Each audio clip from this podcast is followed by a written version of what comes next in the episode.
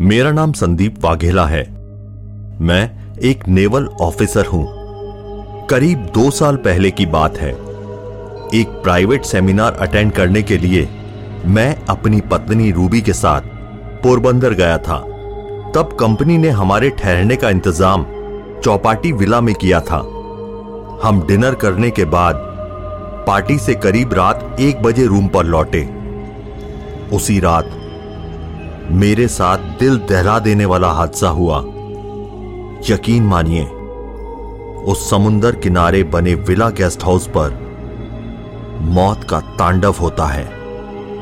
दरअसल, मुझको खिड़की से समंदर किनारे कुछ हलचल दिखी।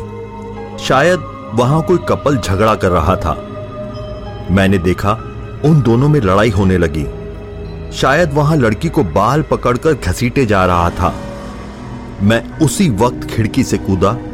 कुछ ही देर में मैं उनके करीब जा पहुँचा। अमावस की रात थी। वहाँ काफ़ी अंधेरा था। उनकी शक्ल दिखाई नहीं दे रही थी। मैं चिल्लाया, क्या चल रहा है? पुलिस बुलाऊं क्या? तब उन दोनों में से किसी ने जवाब नहीं दिया। लेकिन कुछ देर के बाद मुझे महसूस हुआ कि उधर खड़ा मर्द मुझे घुर्रा रहा था। और साथ खड़ी लड़की बस छटपटा रही थी, क्योंकि उस आदमी ने उसका सिर और बाल दबोच रखे थे। अब मेरा गुस्सा चढ़ चुका था। मैंने उसी वक्त एक बड़ा सा पत्थर हाथ में लिया और कदम आगे बढ़ाने लगा।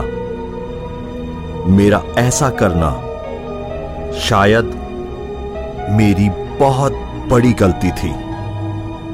अगले ही पल मुझे एहसास हुआ, उस औरत के पास खड़े जीव के धड़ पर सिर ही नहीं था। ये एहसास रोंगटे खड़े कर देने वाला था। मैंने उसी वक्त पत्थर उसके पैरों की ओर फेंका। तभी अगले ही पल उसने अपने पैरों से रेत उड़ाना शुरू किया। मैं आँखें भींचता वहाँ से भागा और दौड़कर अपने विला की खिड़की के पास पहुँचा। मैंने रूम के अंदर जाकर रूबी को पूरी बात बताई। हम दोनों सदमे में काँप रहे थे। उस वक्त हमने समुंदर की तरफ़ नज़र दौड़ाई। लेकिन वहाँ कुछ नहीं दिखाई दे रहा था। शायद वह परलौकिक शक्ति वहाँ से जा चुकी थी। उसकी जकड़ में वो जो महिला थी, उसका कुछ पता नहीं लगा। हम रात करीब तीन बजे तक सोने की कोशिश करते रहे। मुझे पक्का याद है, हमने कमरे की लाइट चालू रखी थी। तभी मुझे एहसास हुआ कि रूबी मेरे पीठ पर हाथ सहला रही थी। उसका हाथ काफ़ी गर्म था।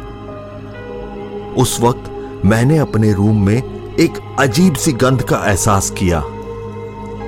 मेरी आँख झटके से खुली तो कमरे में घुप अंधेरा था।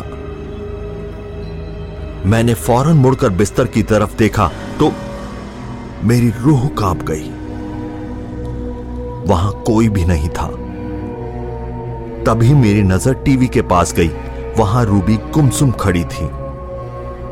मैं उठकर उसके पास जाने लगा, लेकिन पता नहीं क्यों वैसा मुझसे हो नहीं पा रहा था।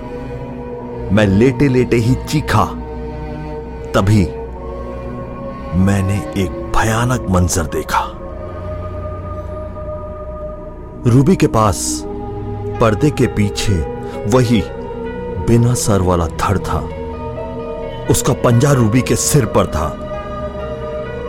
थोड़ी ही देर में मुझे पसीने आने लगे, मेरी मेरी आँखें भारी होने लगी। उसके बाद क्या हुआ, कुछ पता नहीं।